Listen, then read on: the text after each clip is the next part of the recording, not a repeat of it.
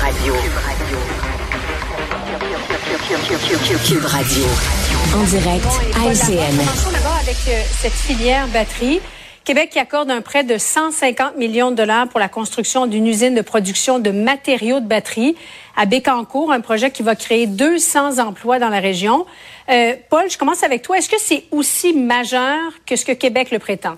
Ben, oui, parce que c'est une première percée significative dans, dans ce grand projet de, de filière batterie qui est un peu euh, au cœur de la stratégie de développement économique de ce gouvernement. Et Julie, on ne se fera pas de cachette. Aussi, euh, tous les gouvernements étaient en compétition pour euh, attirer ce, ce, ce type d'usine de nouvelle génération. Donc, on peut deviner que l'Ontario était sur les rangs ainsi que, que les États-Unis. Mais pour ce faire, évidemment, le Québec a des atouts importants. L'énergie renouvelable, c'est une chose, la main-d'œuvre également. Euh, mais euh, quand même, 150 millions, ça c'est Québec seulement. Ottawa met aussi 150 millions euh, sur la table. Dans le cas de Québec, c'est un prêt qui est consenti, mais on appelle ça, Julie, un prêt pardonnable. Mm-hmm. Qu'est-ce que ça veut dire? C'est qu'après 10 ans, ça se transforme essentiellement en, subvention pour 97 du marché. Et Julie, j'ai fait un petit calcul tout à l'heure, puis Mario aime beaucoup les, les chiffres et les mathématiques. 200 emplois 300 millions de fonds publics d'Ottawa et de Québec. C'est un million et demi de dollars d'argent public des contribuables pour chaque emploi créé par ce projet-là. Un million et demi. Mario, c'est vrai qu'il y a plusieurs endroits en Amérique du Nord qui rivalisent géographiquement pour, pour être dans cette chaîne d'approvisionnement. L'administration Biden, Paul en faisait mention. Pourquoi? Pourquoi parce, que c'est l'avenir. Parce que c'est l'avenir. dans la chaîne d'approvisionnement? Je pense que c'est l'avenir de l'industrie automobile. C'est le calcul que tout le monde fait. Euh, tout le monde se dit, c'est mhm. celui qui s'installe dans ce créneau, euh, ben développe l'économie de demain. Faut voir qu'il y a une historique hein, au Canada depuis des années. L'automobile, c'est l'Ontario. C'est toujours l'Ontario qui a eu la part du lion. Bon, on a eu la GM, la Bois-Brillant au Québec. Essentiellement, il y a eu une usine qui est fermée depuis longtemps. Et donc là, c'est, on se met euh, dans la peau du gouvernement Legault. On se dit, ben là, cette fois-ci, euh, pour la prochaine génération d'automobiles, on veut que le Québec ait sa part. Donc autant aujourd'hui l'annonce était extraordinaire, autant quand on la place dans une perspective de comparaison avec l'Ontario, il y a un journaliste qui a posé la question, euh, il y a quelques semaines, le gouvernement fédéral annonçait 13 milliards. C'est quasiment 80 fois plus d'argent. 13 milliards pour une usine de Volkswagen. Donc, le ministre Champagne s'est mhm. défendu en disant c'est pas la même affaire. Euh, faut que Volkswagen, faut que Volkswagen investisse 7 milliards. C'est mhm. pas la même affaire, mais François Legault a pas laissé passer. Il a quand même dit, ben nous, on l'a noté ce qui a été donné à l'Ontario, puis on va se battre pour que le Québec ait sa juste part. Ah, c'est ça. Et surveiller Ford, entre autres choses. Bon, c'était le Conseil général du Parti libéral du Québec en fin de semaine. Évidemment, c'est sain d'avoir des débats au sein d'un parti, mais avez-vous l'impression, Paul, d'abord, euh, que les militants sont actuellement plus divisés que jamais? Bonne question. Euh, il y, avait, il y a une question euh, qui qui circule beaucoup chez les, libéraux mhm. actuels et surtout les anciens. Mais qu'est le Parti libéral du Québec devenu?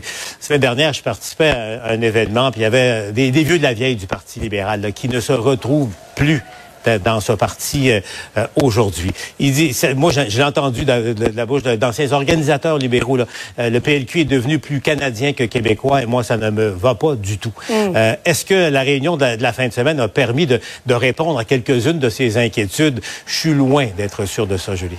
Mario, qu'est-ce qui fonctionnait tant avec Jean Charest qui ne fonctionne plus maintenant au sein du Parti libéral du Québec? Ben, euh, ben, d'abord, Jean Charest avait réussi, malgré qu'il arrivait d'Ottawa, malgré qu'il était, qu'il était envoyé finalement par Ottawa là, pour sauver le Canada après le référendum de 95, il avait réussi à trouver une touche quand même nationaliste dans le parti, euh, rallier des, des candidats francophones dans les régions.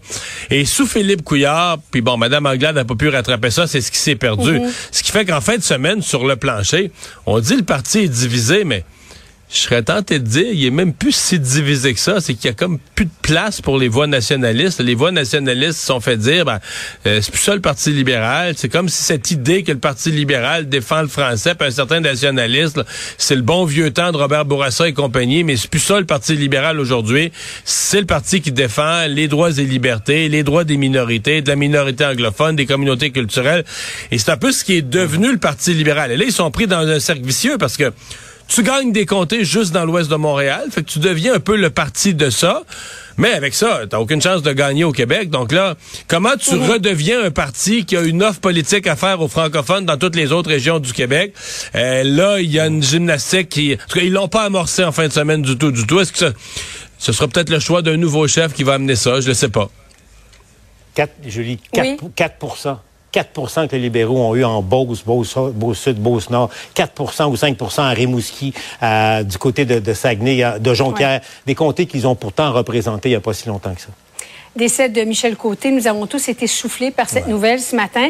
Je vous ai posé la question, quel avait été le rôle marquant qu'il avait interprété Paul, c'est le commandant Piché entre ciel et terre. Pourquoi? Ben, parce, euh, évidemment, le documentaire que j'ai fait sur Robert Piché, j'ai été en mesure de, de constater euh, à quel point ces deux-là étaient liés. Puis Robert m'a beaucoup parlé de, euh, de Michel. Et puis, il était en privé ce qu'il ce qu'il était en public. Donc, un très, très grand. C'est un, un, géant de, de, de l'histoire du Québec qui vient de mourir aujourd'hui. Mais pour, pour ça, effectivement, mais sinon, ben, son rôle, entre autres, dans Brou, le, le, pompier de le rôle de, pointu qui va euh, marquer un, moment d'anthologie dans le théâtre québécois. Mario, tu avais choisi Gervais, ce père de famille dans Crazy qui n'accepte pas l'homosexualité de son fils.